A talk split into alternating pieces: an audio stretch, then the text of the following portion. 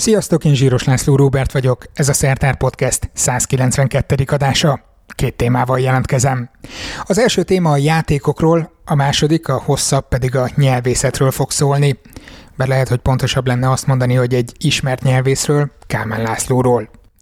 Amerikai nagy podcasteknél megszokott, hogy időnként vannak vendégadások ajánlóként.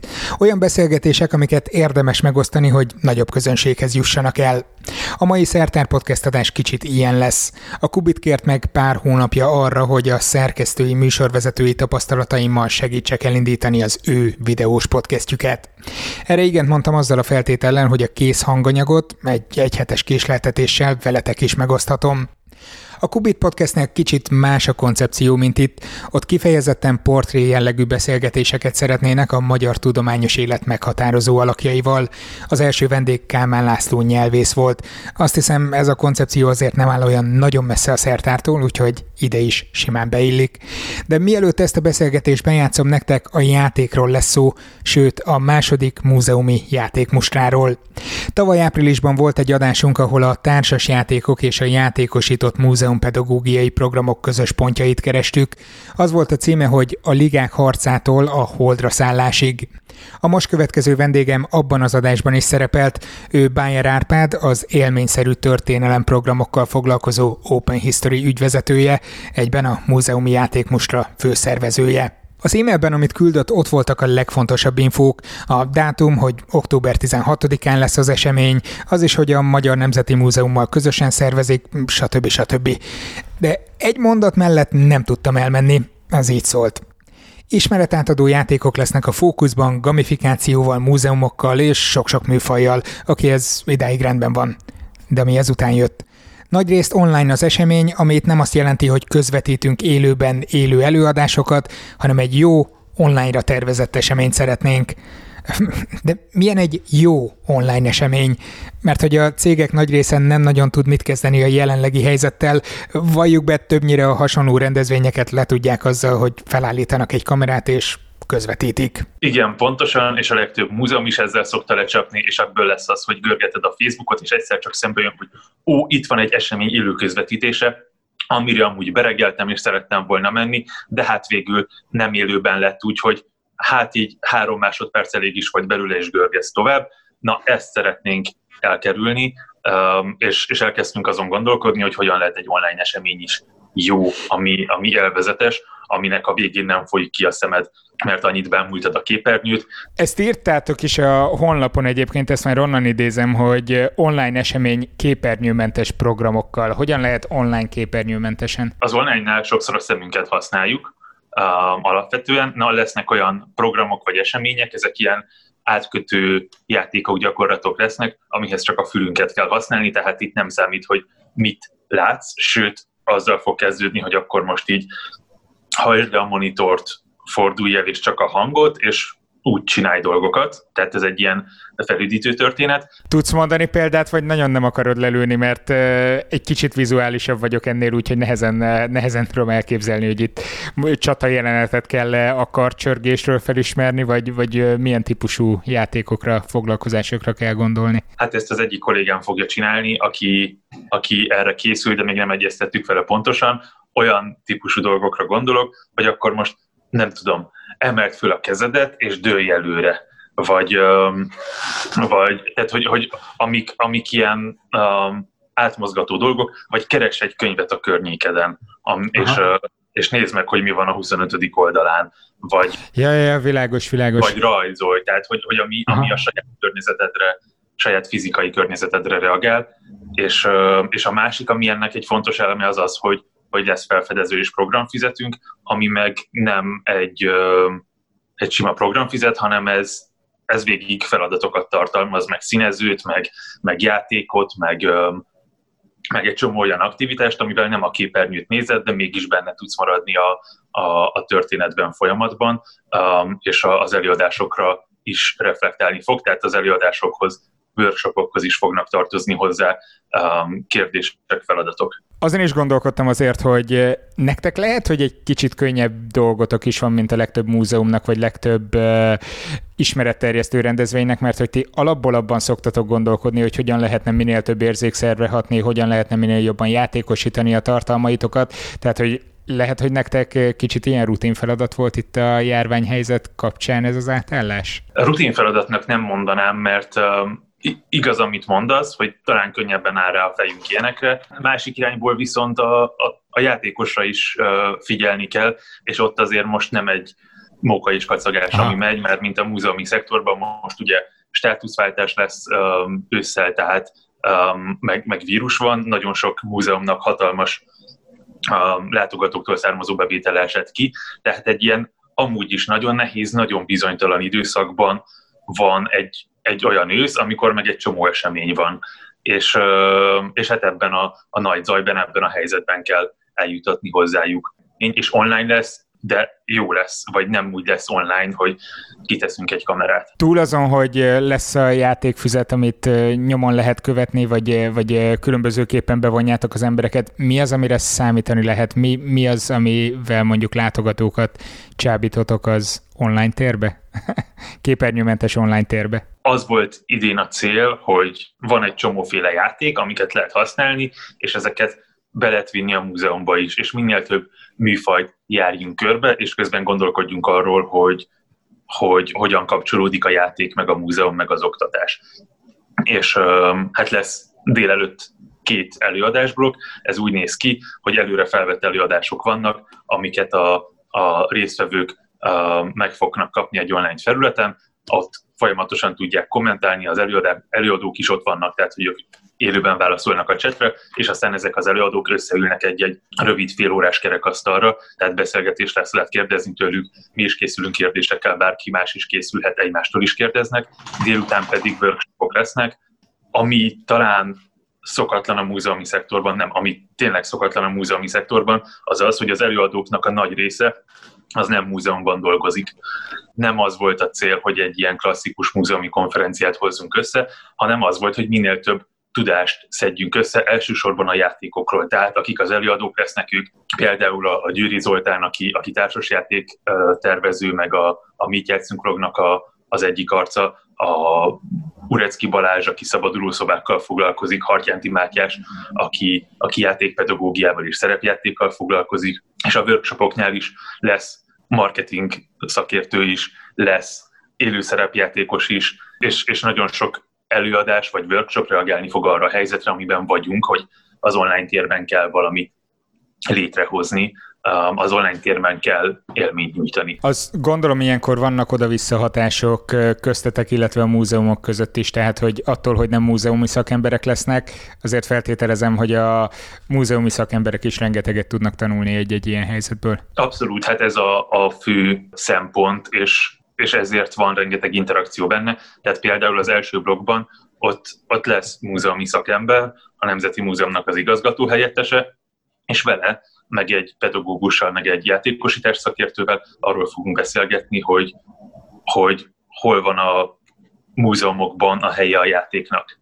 Mert a játék nagyon jó, de hogy itt vannak műtárvédelmi és egyéb szempontok, amiknek meg szintén meg kell felelni, és az egésznek a zárása az pedig egy olyan kerekasztal lesz, ahova kifejezetten múzeumi szakembereket hívtunk, és az ennek a kerekasztalnak a célja, hogy a, a nap során elhangzottakat, megtapasztaltakat, azokat, azokat lefordítsa múzeumi nyelvre, és arról gondolkodjon, arról beszéljen, hogy ezeket hogy lehet használni jól múzeumban. Mi az, ami ebből szerinted a nagy közönségnek, akár a játékos közönségnek, akár pedig a múzeum látogató közönségnek, meg persze az átfedéseiknek szól ezek közül a programok közül? Én azt gondolom, hogy aki szeretne benézni akár játék oldalról, akár múzeum oldalról egy kicsit a, a színfalak mögé a boszorkány konyhába, annak ez nagyon érdekes lesz, de a tágabb közönségnek is készülünk programmal, keressük a, a legjobb múzeumi élményeket, és az élményeket a lehető legtágabban kell érteni, tehát jó kommunikációs megoldás,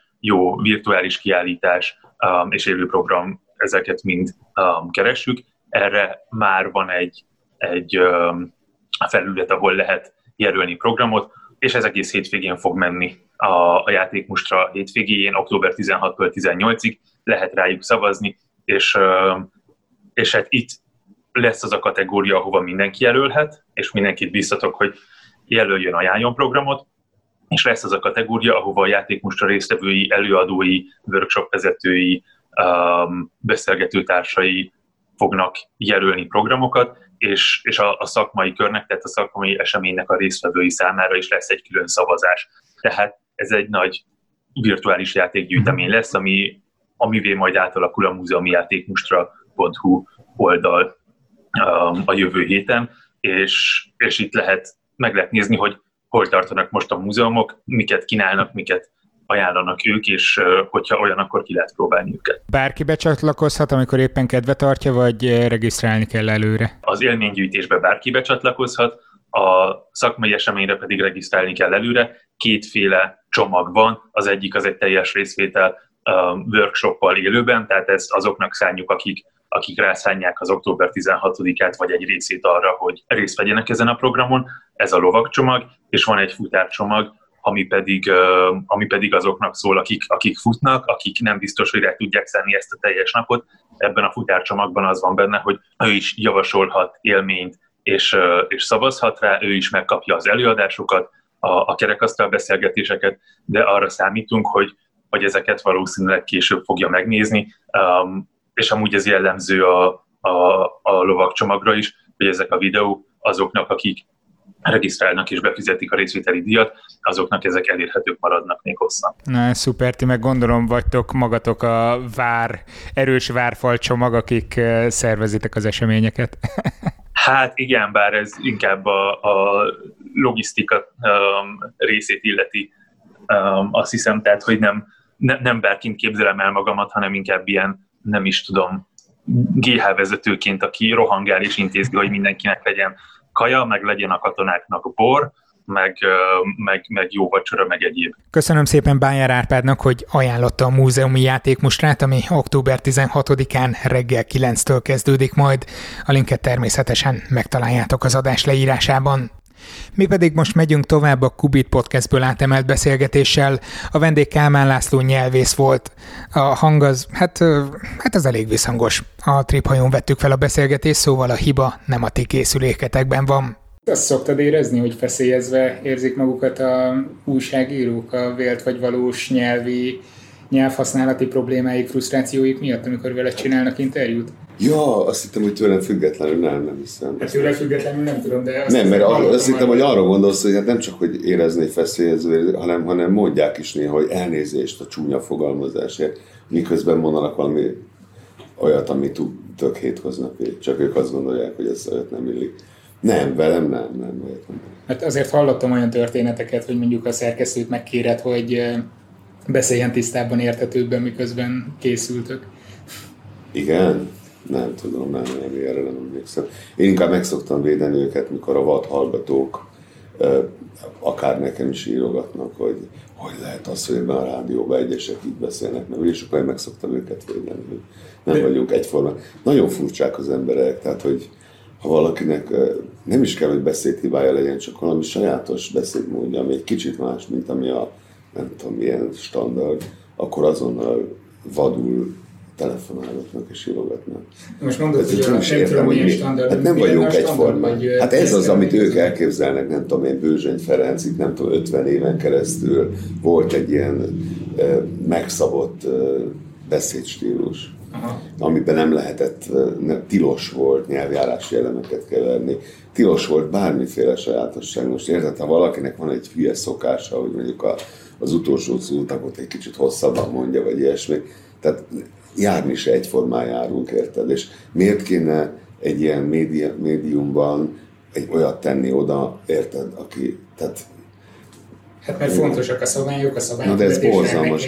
Hát érted, nem járunk egyformán is olyan, mint hogyha a tévében a, a műsorvezetők járása alapján szelektálnának, mert néha mutatni kell, hogy járnak, hát is egy hülyeség. Aha. Hogy nem ülhetnének ott kopaszok, mert a, az embereknek mégiscsak ugye hajhoz szoktak, vagy mit tudom. De tisztán, hát kezdek, kezdek, nem, kezdek se, egyáltalán nem beszélünk egyformán, és egyáltalán nem szempont az, hogy valami, én nem tudom milyen standard, a múltkor például azt hallottam valaki, egy, egy színész, vagy volt színész panaszkodott arról, hogy ma már mindenféle módon beszélnek a színészek, hogy bel, belőlük bezzek kivertek minden, nem tudom én, máshol képzett töhang. Ugye van ez a töhang, amit egész Kelet-Magyarországon, mondjuk Szolnoktól keletre mindenhol így mondják, belőlük bezzek kiverték azt a színművészetét. De miért, könyörgöm, miért kell kiverni?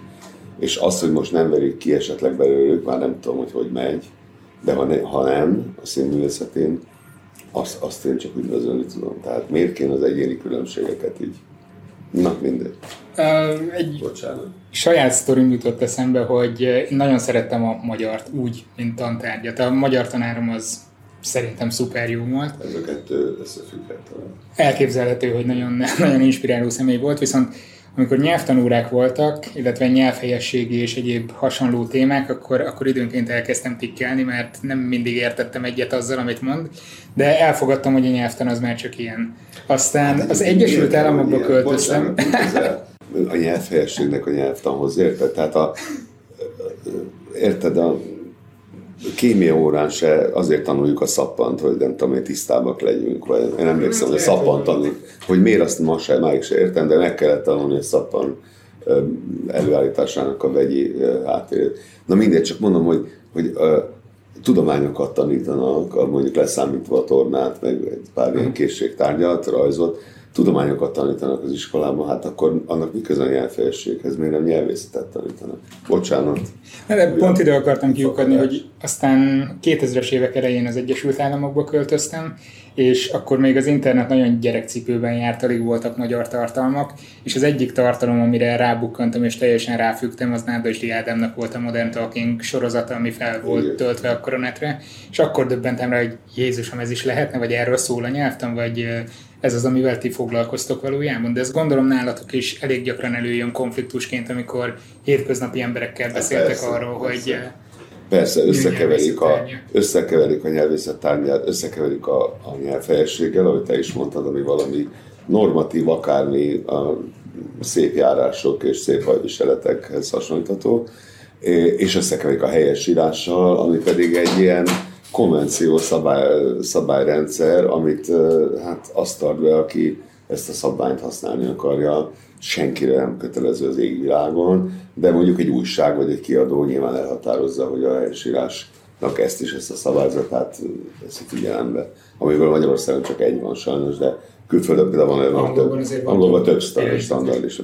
De összekeverik ezt a fogalmat, ami egy standard, egy megállapított valami, akár többféle standard is lehet, ezt összekeverik a részben ezzel a nyelvhelyesség őrülettel, részben pedig magával a nyelvészet tárgyával, ami egy harmadik teljesen más dolog, ami egy társadalmi, majdnem, hogy természeti jelenséget vizsgál annak az összes bonyodalmaival, ugye, ami a, a nyelv használata. Részben társadalmi, de, de majdnem olyan, mint a természeti jelenség lenne. Hát van olyan bonyolult, mint az élővilágnak egyes rendszerei. Egész biztos, viszont ha te kapnád meg azt a feladatot, hogy akkor újra kellene rakni az oktatásban a nyelvoktatást, nyelvtanoktatást, a magyar oktatást, akkor hogyan kezdenél neki, mit nyomnál? Hát röhögni fogsz, én ezt a feladatot már megkaptam egyszer. Tehát, hát akkor neked köszönhetjük, hogy ilyen nem. Nem, nem, nem, abból nem lett semmi. Az EU a 2000-es években, 2000-es évek közepe fele, eleje, eleje közepe fele, megfinanszírozta, hogy Magyarországon a, az iskolai oktatást helyezzék képesség vagy készségfejlesztés kompetencia alapúvá, és erre marmi sok pénzt adott egyébként, ez lehet, hogy ezt az emberek nem tudták, de nagyon sok pénzzel elment, és akkor készült egy, ö, ö, egy teljes ö, hogy mondják, közoktatási, tehát 12 évfolyamra készült úgy hívták, hogy szövegértés, szövegalkotás tananyag, de igazából az a magyar nyelv és irodalmat fette le, csak ott szövegértésre, szövegalkotás köré kellett mindent rendezni. Az alsó tagozatot más csinálták, mert ez nagyon más szakma. De 5-től 12-ig a nyelvi részért én voltam a felelős, úgyhogy igen, megkaptuk ezt a feladatot, csak amikor... A nem bicsaklott meg, nagyon szépen haladt, a pénz egy része nyilván valahova eltűnt, de az még így is bőven elég volt, hogy megcsináljuk. A 2010-es kormányváltáskor hát ezt a, az egész elkészült dolgot, ezt úgy félrerakták, hogy ezzel nem lesz szükség a továbbiakban. Mi lett volna annak a, hogy hogyan képzelted volna, elképzeltétek volna, hogy hova futott volna az ki? Hát ott az volt a, a középpontban, ugye, ahogy mondtam, szövegértés, szövegalkotás, tehát ami a szövegértés és szövegalkotási képességeinkhez hozzájárul, annyit kell a nyelvről feltétlenül tudni. Ezen kívül még sikerült belerakni egy csomó olyat, ami nem közvetlenül szövegértés, szövegalkotáshoz kapcsolódik, de az életben fontos lehet. Tehát például a felsőbb osztályban a nyelvnek a társadalmi szerepe, nyelvvel kapcsolatos társadalmi konfliktusok, vagy például a gyerek nyelvvel sajátítása, mert ugye negyedikes gimisek, hát lassan majd szülők lesznek, és hát tudjanak róla erről is valamit. Tehát raktunk bele ilyen, ilyen közérdekű tudományos dolgokat is, meg egyébként nem túl sokat, de valamennyit a nyelvészet érdekesebb dolgairól is, magyar nyelvi példákon, fejtörők formájában, tehát ami érdekes a nyelvészetből. Szóval úgy foglalnám össze, hogy meg lehetne tölteni ezeket a úgynevezett nyelvtanórákat, most nagyon idézőjelben, csupa érdekességgel, amiknek az egyik része azt segíteni, hogy tudatosabban használjuk az anyanyelvünket, jobban figyeljünk magára a megformálásra, ami egyébként baromira hasznos az idegen nyelvtanulásban is, mert attól a nyelvérzék az nem más, nem valami csoda képesség, mint a csoda gyerekeknél. Nem mondják, hogy könnyen beszélsz, mert beszélsz hat nyelvet. De, de, de, de valamennyire utána jártam, hogy mi, milyen alapul a nyelvérzék, ami nekem lehet, hogy van, de fejleszthető, és bárkinek lehet. Szóval a nyelvérzék azon alapul, hogy az ember odafigyel a megformálásra, és ezt tudatosan fejleszthető. Tehát, hogy nem egyszer csak azt nézi, hogy mi, mi volt a közlés, mit akartak tőlem, vagy mit tudom én, hanem hogy miért pont úgy mondják, ahogy mondják. Ez ilyeneknek a fejlesztésével lehetne tölteni az időt ezeken az úgynevezett nyelvtanórákon. Baromi jó lenne az idegen nyelvtanuláshoz is, meg az anyanyelvhasználathoz is. És amit még az előbb mondtam, egyébként kis ismeretterjesztés, kis elme, élezés, csupa érdekes dologgal lehet neki tölteni azt a bizonyos nyelvtanórát, és a szívem vérzik, hogy most, ahogy itt ülünk, miket. Ja, még nincs iskola.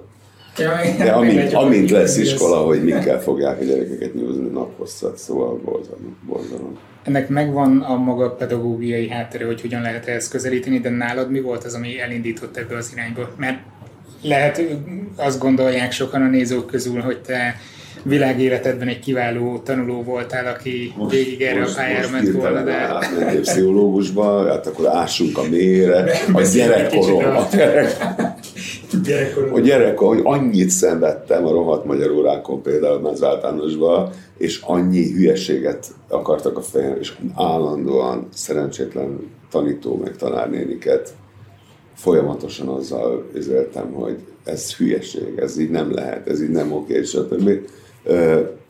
És szerintem innen eredt eredetileg, tehát én, én fel voltam paprikázva ezen a, ezen a sok sületlenségen, ellentmondások, hiányosságok, stb.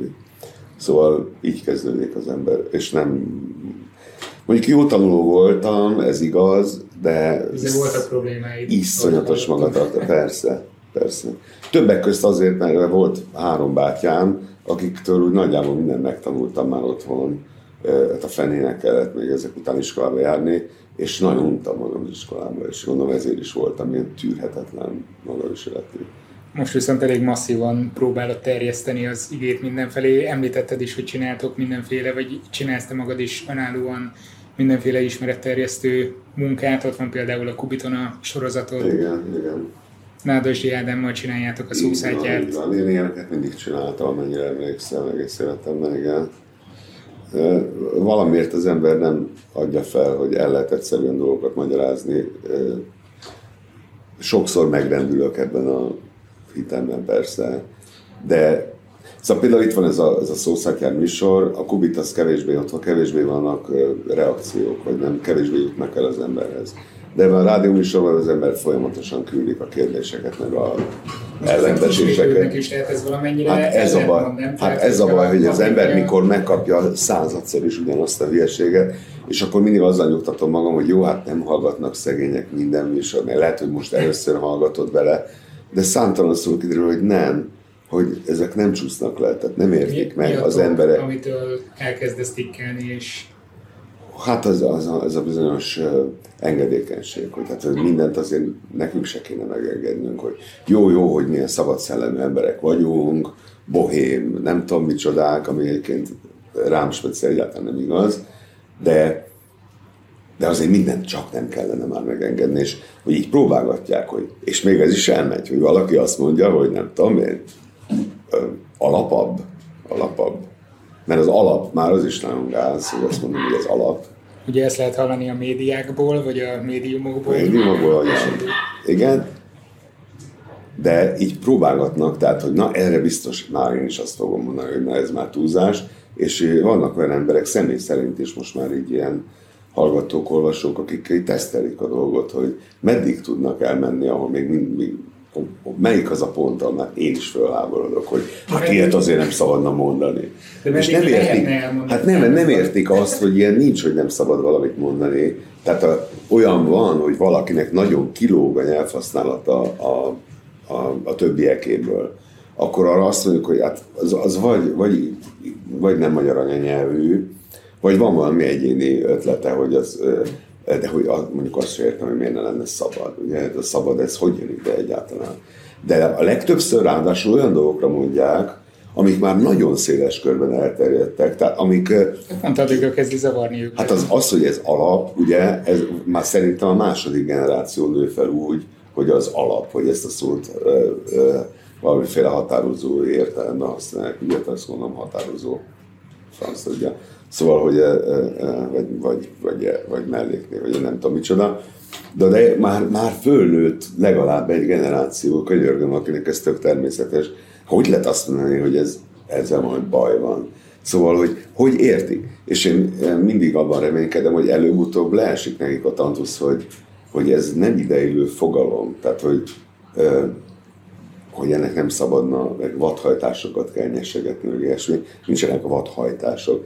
De ennek nincs olyan változása, ami, amire azt mondhatnánk, hogy na, ez nem egy jó irány. Hát mit értünk ezen? Szóval az alap szónak így megváltozott egy kicsit, lett egy új használata ez, mi ebben a rossz irány? Szóval értelmezni sem tudom. Neked egyébként személy szerint van olyan, ami, amit nem szívesen hallasz? Ó, be, engem, Tehát, engem rettenet. Ez teljesen más dolog. Persze, engem rengeteg minden idegesít mások nyelvhasználatában. Uh, általában meg is szoktam magam figyelni, hogy mik azok, amik idegesítenek, és mindig megállapítom, hogy az idegesít, ami egy bizonyos társadalmi réteghez kapcsolódik, akik engem idegesítenek és akkor ezt átviszem az ő nyelvhasználatok, hogy azt mondom, hogy na tessék, és még ráadásul így mondja, hogy ez. Szóval persze, de ennek semmi köze se nyelvészethez, se semmihez, és nem mondom azt, hogy ilyet nem szabadna mondani, hanem ugye azt mondom, hogy na ez a bunkó is, most nem akarok konkrét csoportokat felsorolni, de azt mondom, na ez a bunkó is az közé keveredett, és azért beszél így, vagy azokat majmolja, vagy úgy akar beszélni, vagy az is. De nagyon érdekes, hogy minden ilyen nyelvi, idegesítő nyelvi szokás, az nekem mindig valami csoporthoz kötődik, és igazából a csoporttal van bajom. Szerintem, ha magán, magukban néznek az emberek, akkor rájönnek, hogy itt az ő esetükben is erről van szó. Hát aki az alap ezt az új használatát gáznak érzi, az valószínűleg a fiatalokat utálja, vagy irigyli, vagy, vagy én nem tudom mi. Ugyanez Ugye ez minden ér, minden. Telcsi, meg nem tudom. Persze, és mind, szerintem a világtörténelem mindig így volt, emberek öregszenek, és egyről van utálják, a, vagy idegesítő őket a fiatalság. Ugye? De szerintem még az, nem is kell az emberek, még az állatvilágban is így van. A idősödő kutyám ugyanilyen hisztis a sok hülye kis fiatal kutya miatt, hogy azok mit ugrálnak körülötte. Tehát ez egy, tök, ez egy természetesen lehet, hogy biológiai dolog. Amit, engem, amit én nagyon nem értek, az az, hogy miért nem veszik ezt észre az emberek. Tehát, hogy ennyire rossz a, etológiai, biológiai műveltségük, vagy a, egyáltalán ennyire nincs eszük, hogy nem veszik. Mert a saját szűrőnkön keresztül nézzük. Na jó, de hát az ember tud, egy kicsit tudjon magára kívülről nézni. Hát érted, ahogy a, az ember észrevesz mindenféle jelekből, hogy öregszik, hát azt is vegye észre, hogy ezzel párhuzamosan, eh, ahogy vált, közben megváltozott, és új dolgok vannak a nyelvbe, akkor azok azért irritálják. Szóval legyen már ennyi külső... De ez az objektivitás például nagyon érdekel, hogy hogy jelenik meg a bölcsészettudományokban vagy társadalomtudományokban, ami természettudományoknál valahol jobban el tud szakadni az ember, tehát egy orvos vizsgál, kutató orvos vizsgál valamit, azt tudja számszerűsíteni, el tud vonatkoztatni, míg aki a nyelvben él, tehát ő maga is használja a nyelvet, mennyire tudja elhatárolni ezeket? Hát ugye általában a bölcsészetre nem tudom, de szerintem a filozófiában is van egy irányzat, ahol ez az úgynevezett analitikus filozófia, ha jól tudom, ahol szintén követelményként szabják meg, hogy valami objektíve ellenőrizhető, megismételhető megfigyelések, kísérletek legyenek az állítások mögött. Én szerintem ennek az egész tudományra ki kéne terjednie, de nem teszem tűzbe kezem, hogy minden bölcsészeti ág ilyen. De a nyelvészet speciál szerintem, hogy félúton van a vagy ha, ha lehet ilyet mondani, szóval valahol a bölcsészet és a, és a természettudomány között van.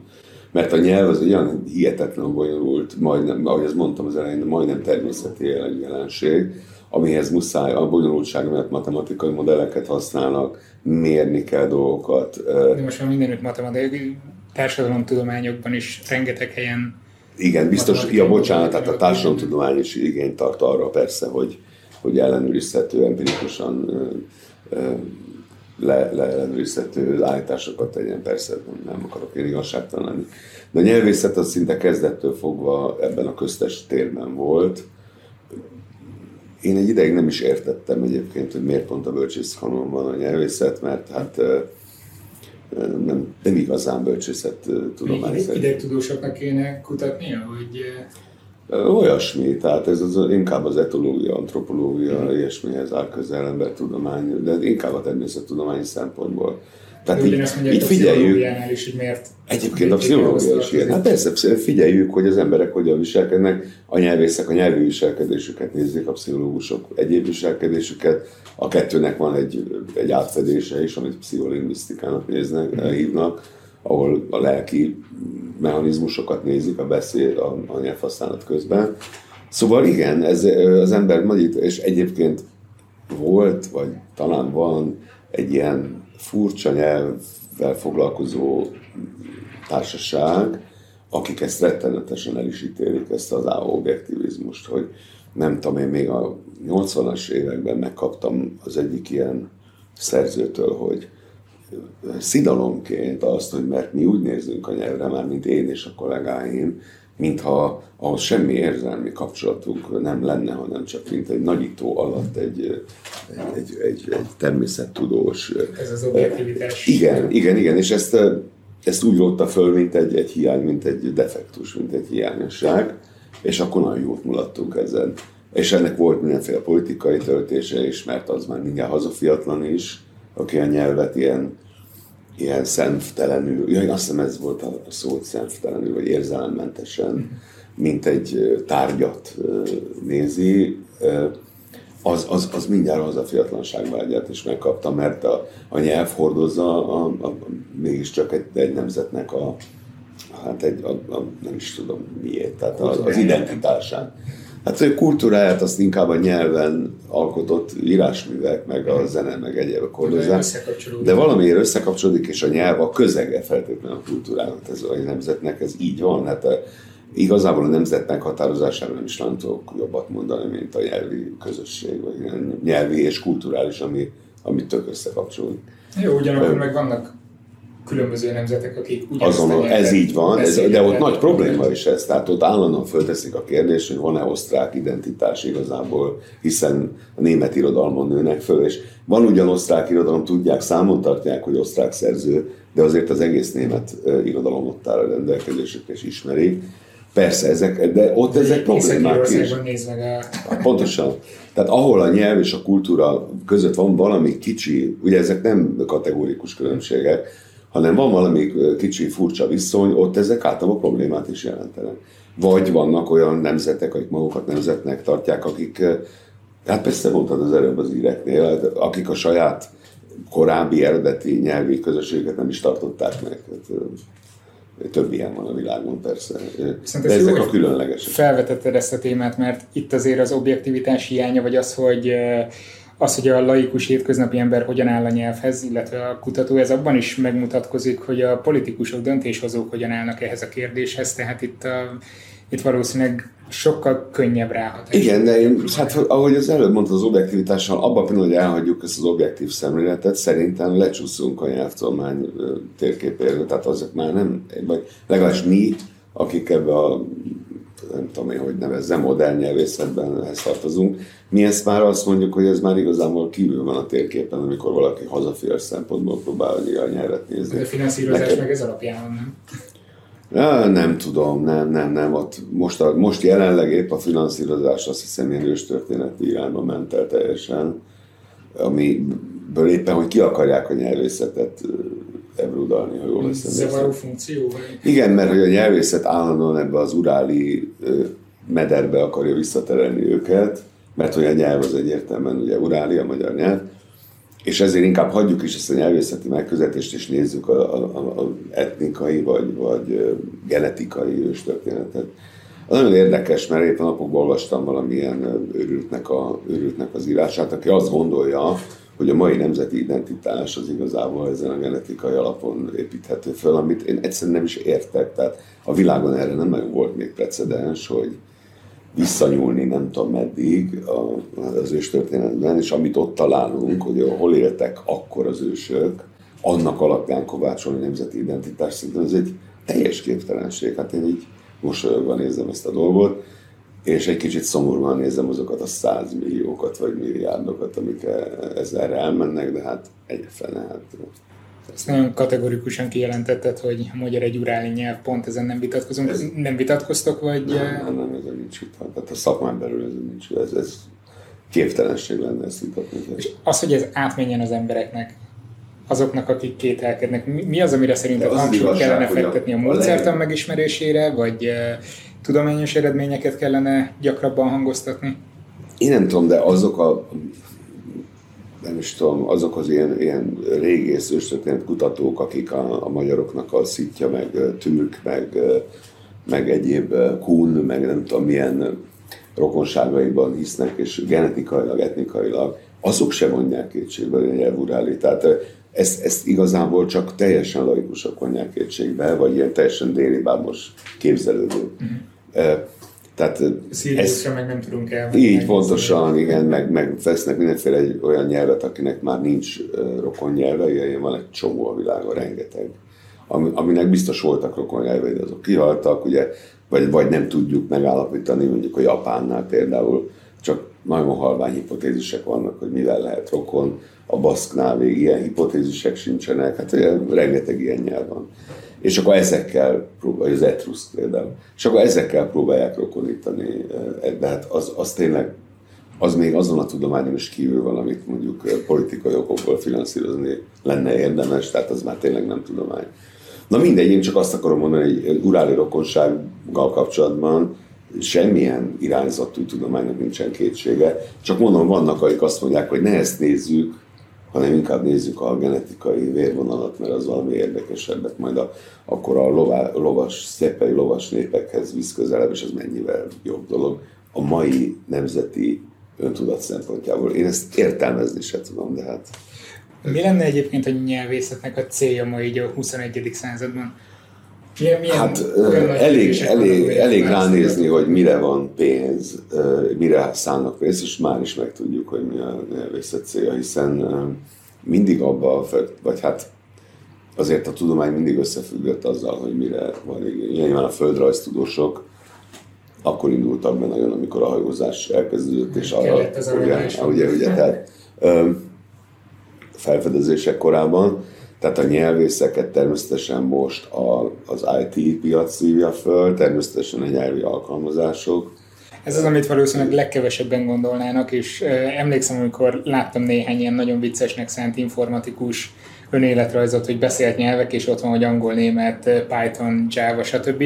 De nálad a te önéletrajzodban ez konkrétan így szerepel. Tehát így van, nem, nem Valami ilyesmi van, hogy egyéb készségek, és akkor ott fel van sorolva, hogy rengeteg számítógépes nyelvvel te elég jó. Valószínűleg nem, nem, nem soroltam fel valószínűleg mindent. Tehát a, az, az IT szektor szíve fel, ezt látom a tanítványainkból, tehát ott legtöbben ott helyezkednek el. és a cél, amit kérdeztek, milyen nyelvészet cél, az természetesen az, mint mindig is az volt, hogy valahogy megfejtsük, hogy hogy működnek az emberek, hogy, hogy mi, mitől tudnak beszélni, meg mitől értik meg egymást, de a mai uh, uh, ambíciók, amik egyébként meglepően uh, science fiction jellegűek, tehát nagyon távol állunk ettől a dologtól, de a mai, mai ambíciók az, az, hogy már is szimulálni is tudjuk, ne egyszerűen csak valami íróasztal mellett filozófiai szinten megértsük, hogy hogy értik meg egymást az emberek, meg miért mondják azt, hogy mondanak, hanem akkor most már implementáljuk is a dolgot. És akkor Alexával el tudunk kezdeni beszélgetni. Igen, igen, igen, igen.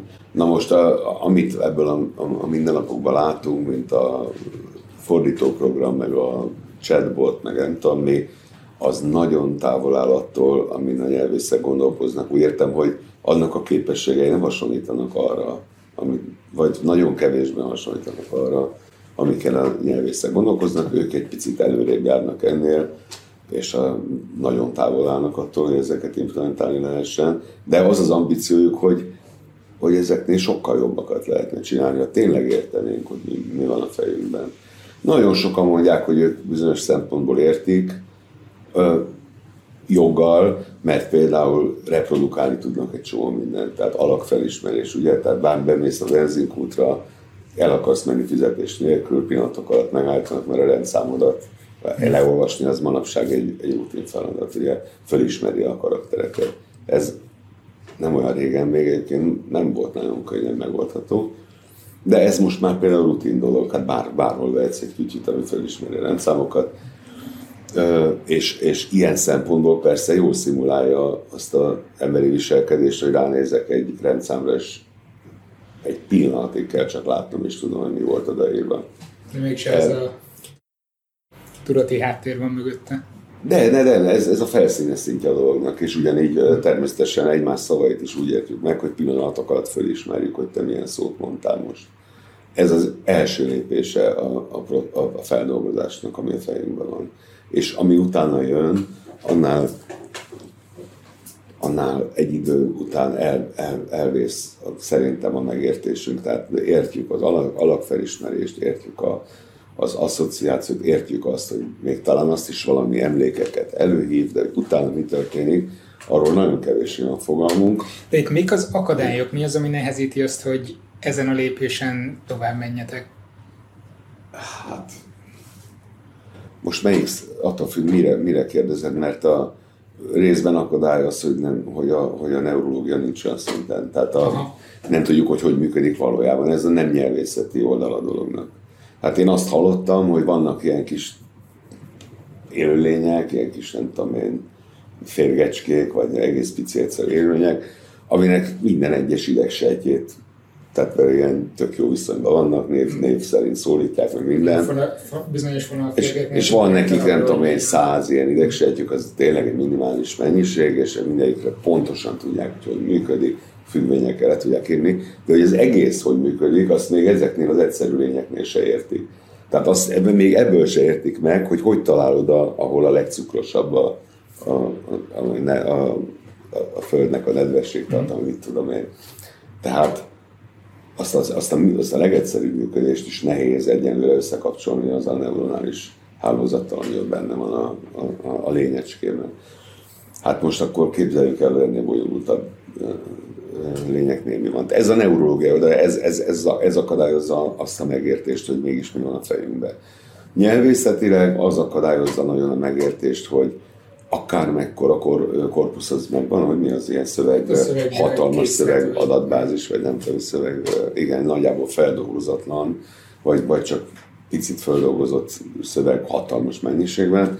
Hiába van egyre nagyobb, ugye, mert ezek a fordítók, ezek mind úgy működnek, hogy hatalmas szövegek amikről tudják, hogy megfelelnek egymásnak, szépen párosítani lehet a mondatokat. De már ez is egy nagy előrelépés, hogy nem szavanként kezdik fordítani. Persze, Van persze. ez a klasszikus, ez a autóvízű uh, lekvár, ez a traffic jam fordítás történet, amikor oda visszafordítatják az angol, azt hiszem angol, nem, francia. Nem, itt most már hatalmas ezek mondatok felelnek meg egymást, és ennek alapján csinálják, de az az igazság, hogy ez lehet növelni, lehet gondolni azt, hogy a, a kapanyél is elsül, ha eléri a kritikus tömeget, de ez nem biztos, hogy kiterjeszthető erre, erre a dologra is.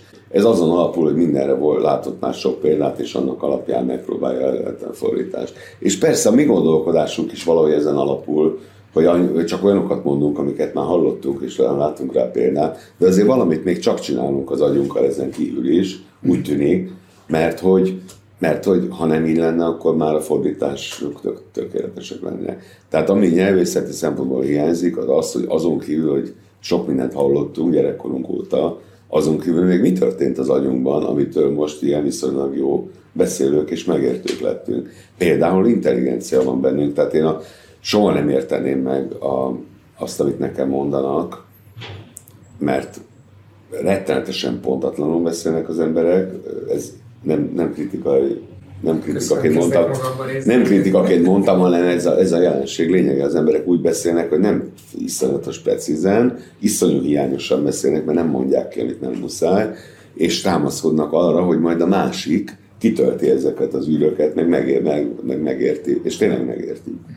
Na most ezt szerintem nem lehet korpusz további növelésével szimulálni. Ez nem a, ezt nem azért nem tudjuk megcsinálni, mert nem elég nagy a korpuszunk, hanem azért, mert ezek a rendszerek nem intelligensek. Amik fordítanak most jelenleg, vagy chatbotolnak, vagy nem tudom, mit csinálnak, társalognak az emberrel, azok a számítógépes rendszerek nem intelligensek, azoknak nulla intelligenciájuk van. Van persze egy ilyen szlogán, hogy mesterséges intelligenciát raknak bele, meg minden, de ezt mindig úgy kell értenünk, hogy még jobb statisztika, még jobb ilyen feldolgozás, statisztikai feldolgozás. Mert manapság a mesterséges intelligencia az ilyesmit jelent egyébként, mm. hogy óriási adathalmazokban ügyesen találni meg a szabályszerűséget.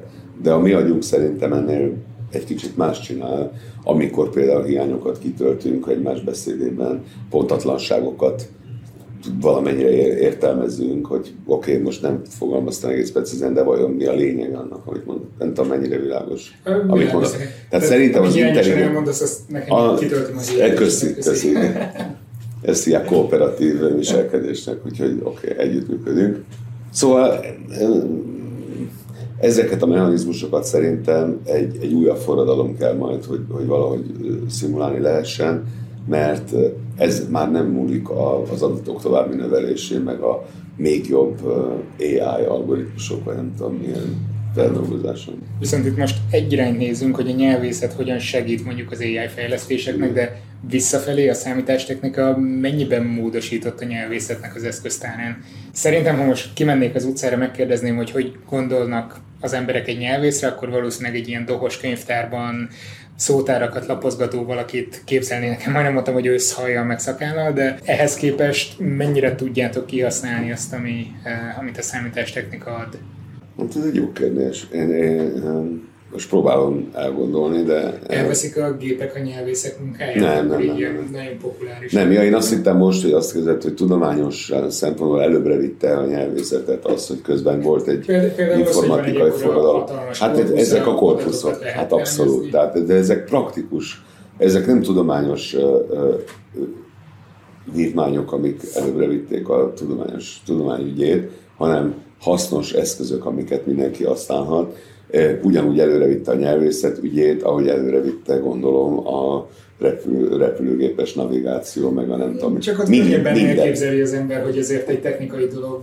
Mindent. Tehát az, hogy tényleg én is bármilyen problémám van, hogy mondják ezt így vagy úgy, vagy, vagy mennyire mondják, mondanak valamit így vagy úgy, hát egy pillanat alatt egy korpuszban megnézem, hogy hány mindenféle adatot arról a fajta kifejezésről, és pillanatok alatt megmondom számszerűsíthető eredmény. Tehát, de ezek kényelmi dolgok, tehát ez nem a tudományt vitte előre, hanem a, az ember életét könnyítette meg. Hát ezek gondoltam, lehetnek ilyen nagy paradigmaváltások, hogy szintet lépünk adatokban, aztán abból... Na ez volt egy paradigmaváltás szerintem a nyelvészetben, amikor, ami, ami összefügg ezzel az informatikai forradalommal is talán, de szerintem itt nem valami egyirányú hatásról van szó, hogy valami hatott a nyelvészetre is, meg, hanem, hanem itt a, a közgondolkodás változott meg, és szerintem más tudományokban ugyanez a paradigmaváltás lezajlott, és ez a, összefügg, a, sok minden függ össze persze itt egymással, de a, tehát következő volt a 20. század végén, második felében mindenki szabályrendszerekben akar gondolkozni. Például az AI is ezen alapul úgy gondolták el az AI-t, hogy majd az orvosi tudást, a szabályokba összefoglaljuk, azokat belerakjuk egy nagy programba, ami majd szabályokból levezetések során logikus következtetésekkel a diagnózisból, diagnózisból kihozza. Igen, azt nem tudtam, hogy jogászoknál ez volt. Hát van ez az elmélet, hogy ha minden szabályt szépen belepakolunk, akkor tudunk létrehozni egy ítélő automatát. Fú, az nagyon jó lenne különben. Igen. De, de ezt mondjuk azt konkrétan tudom, hogy orvosoknál ezt próbálták, és akkor tüneteket beírom, ott a végén kijön a diagnózis, és közben végig megy egy hatalmas szabályrendszer. Mm. E, és ez volt a 20. század második felének az uralkodó felfogása, a nyelvészek is mind szabályrendszerekben gondolkoztak. E, nagyjából kudarcot vallott a vállalkozás, vagy legalábbis volt egy paradigmaváltása valamikor a 20.-21. század fordulója környékén, ez sose olyan pontos de, de az emberek elvesztették azt az erősítőket a szabályrendszerekben, több okból, nem meséljem el, de a lényeg az, hogy, hogy felülkerekedett ez a bizonyos adatközpontúság, nem szabályok kellenek, hanem iszonyatosan sok adat, big data, stb. Az ez így langyolgából egy Egyre többen mondják, hogy ezért a big data se fogja megváltoztatni a világot. Nagyjából én is ezt mondtam az előbb, amikor, a, amikor az intelligenciáról beszéltem, hogy az intelligenciát nem fogja helyettesíteni a big data szerintem. Hiába hozzák ilyen szlogen szinten a dolgot összefüggésbe az intelligenciával.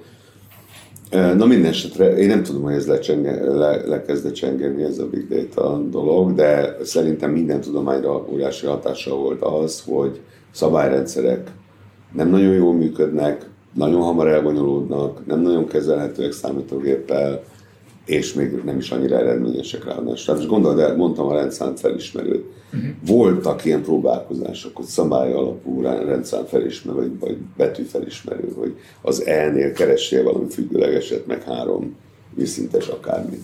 Ezek iszonyúan ö, ö, leégtek, ezek a szabály. Ez egy kicsit alap... sáros a rendszámtábla, te még mindig kiolvasod. Nem csak azért, hanem mert megjelent az alternatíva, az az alapfelismerő, neuronális, neurális automatával működött, és így ismerte fel az összes mocskos rendszámot is, sötétbe is, nem tudom én.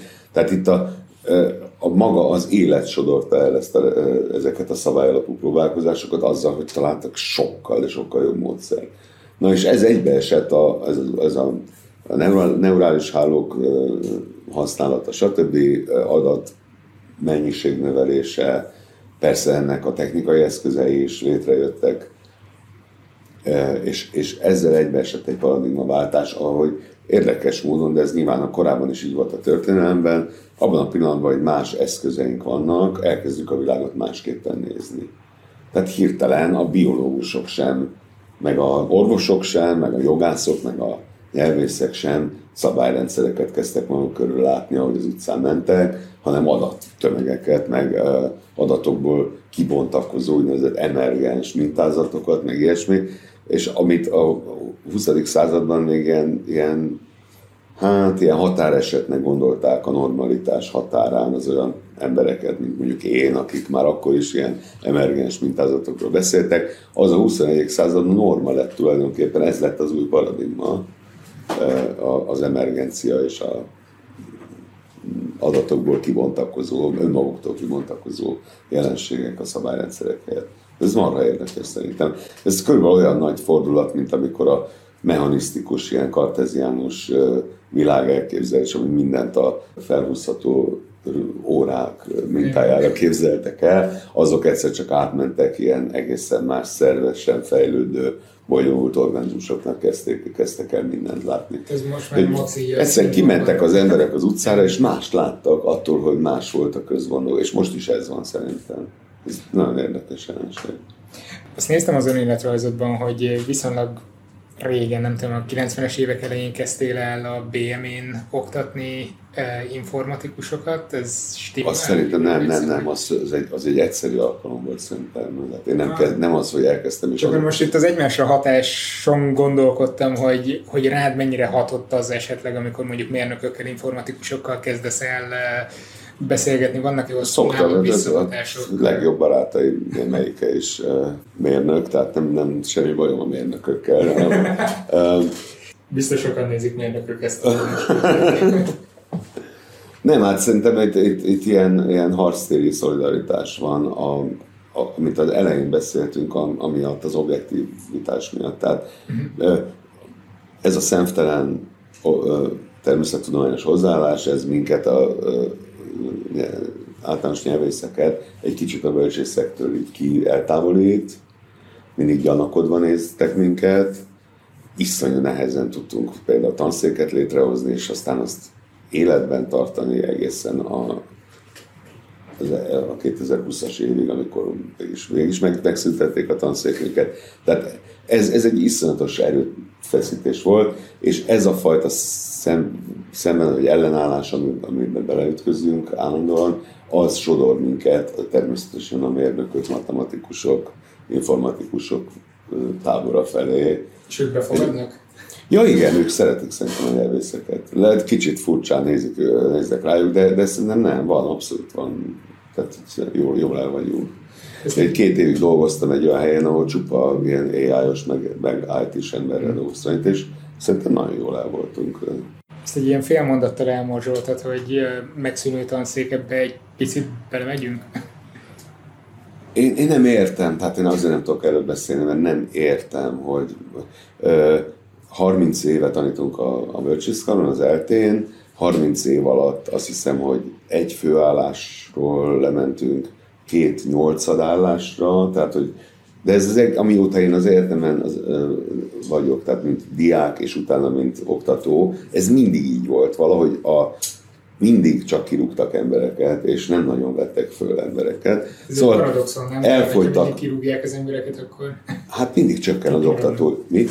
Hát tényleg egyre kevesebb oktató volt szerintem, vagy néha esetleg egy, egy, egy, egy nyugdíjazott oktatóhelyet esetleg oda vesznek valakit, de ez nálunk nem volt jellemző, nyugdíjakkal megszűntek. Szóval a lényeg az, hogy elfogytak az állásaink. És akkor van valami szabály, akkor nem lehetünk tanszék, és ha nem lehetünk tanszék, akkor most valami más vagyunk, hiszen központnak neveznek minket. De szimbolikus mégis az, hogy 30 év, hogy, hogy e, 30 éve kezdtük el, előtte már vagy egy 10 évig azon dolgoztunk, hogy valahogy taníthassunk. Utána 30 év eltelt, ami végig gyakorlatilag ilyen harc volt azért, hogy valahogy megmaradjunk, és a Nyelvtudományi Intézet, ami az akadémiához tartozott, az vitte tulajdonképpen a vállán, mert ő, igazából ők fedezték a, tehát a, a, a, az oktatást is nagy részt ott folyik, meg a, akik tanítanak, azok ott dolgoznak, és nem az egyetemtől kapnak pénzt. És ez így 30 évig ment, és most szerintem ez úgy egy kicsit szimbolikus, hogy tehát most már sincs, nem mindegy. Mennyire De nem értem, hogy miért, szóval én ezt nem tudom igazán. Mennyire lehet összevetni e, nyelvészek munkáját Magyarországon külföldi kollégáitokkal? Néha irigykedsz, hogy, hogy külföldön esetleg jobb a helyzet, hát, vagy, vagy Magyarországon jobban álltok bizonyos témákkal, vagy mennyire lehet egy, egy szinten kezelni hát, külföldi kutatóintézeteken? Hát iszonyatosan irigykedünk, természetesen egész életünkben irigykedtünk, de én egyébként dolgoztam is kint, és, is lehet tehát én, én, tapasztaltam saját magam, dolgoztam ott kint, és, és tapasztaltam, hogyha érdekes konferencia volt, akkor ö, ki lehetett menni minden, különösebb, minden további nélkül. A, mikor visszajött az ember, akkor a számlákat odaadta az egyetemi adminisztrációnak, de így a, ezeket a fecniket, amiket a sörözőben adtak, azokat akkor odaadták az embernek pénzbe. Szóval, hogy nem kellett hozzá ilyen iszonyatos adminisztráció se, teljesen más élet össze nem lehet hasonlítani. És ezek nagyon fontosak, ezek a, most nem azért, mert az ember sörözni megy a konferencián, hanem azért, mert így épülnek a kapcsolatok az emberek között. Szóval itt ez, ez fel sem merül, itt nem lehet csak úgy eljárkálni, meg, meg egyáltalán szóval ez egy egész más világ. Azt kérdezted, hogy teljesítményben össze lehet-e hasonlítani, egyre kevésbé lehet összehasonlítani, tehát részben a legjobbak elmennek külföldre, uh-huh. akik megtehetik, mert ahhoz fiatalabbnak kell lenni, hogy az ember tényleg keressék külföldön, de a mi diákjaink most már nagy részt, nagyon kevés, nagyon kevesen vannak Magyarországon, tehát nagy részt elmennek. miért is ne tennék.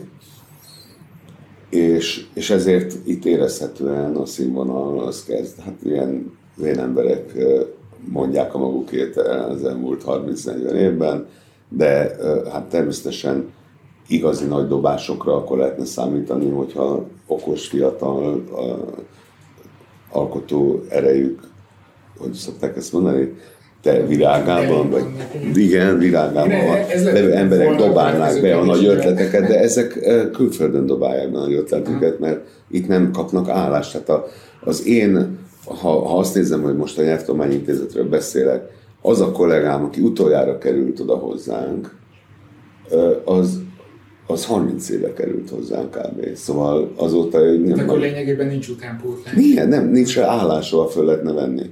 Hát ha ne, és, és ezért persze nyilván elmegy külföldre, hiszen nem látja, hogy hogy tudna oda kerülni például a mi kollégánknak.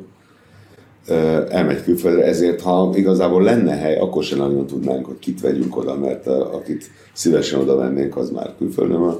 Szóval az a dolog, ez erősíti magát, és én nem akarok nagyon de, de akarok nagyon sötéten, nagyon sötéten fogalmazni, de itt a vesztében megy a magyar, rohan a magyar tudomány. Szerintem ez valószínűleg más tudományágokban, nem ismerem, de gondolom, hogy más tudományágokban is viszonylag nagy veszély, hogy ez egy önmagát erősítő folyamat, e, ami átterjed az egyetemekre is, mert nyilván ott is csökkenni fog akkor a, az oktatás színvonala, mert a legjobbak mennek el, és a, azokat nem tudják utánpótlásnak oda venni, akik a legjobban tanítanának és ez szerintem egy, hát nem tudom, hogy exponenciálisan, vagy mm. milyen függvényt követve, követve fog ja, a magyar tudomány színvonalát a egészen durván lerontani.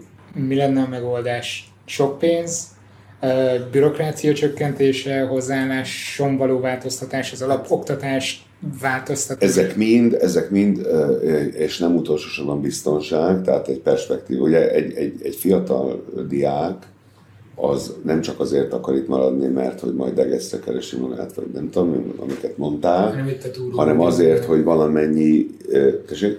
Hogy itt a túrúrudi, meg a barátok, meg a... Az, azért is persze, de azért az nem szokott elég lenni, hanem a biztonság, tehát az, hogy, hogy nem egyszerűen csak most egy évre van szerződése, hanem Magyarországon olyan viszonyok lennének, hogy oké, okay, az egyéves kutatói szerződésem lejár, akkor fog találni másikat, hiszen itt vannak a a működők is.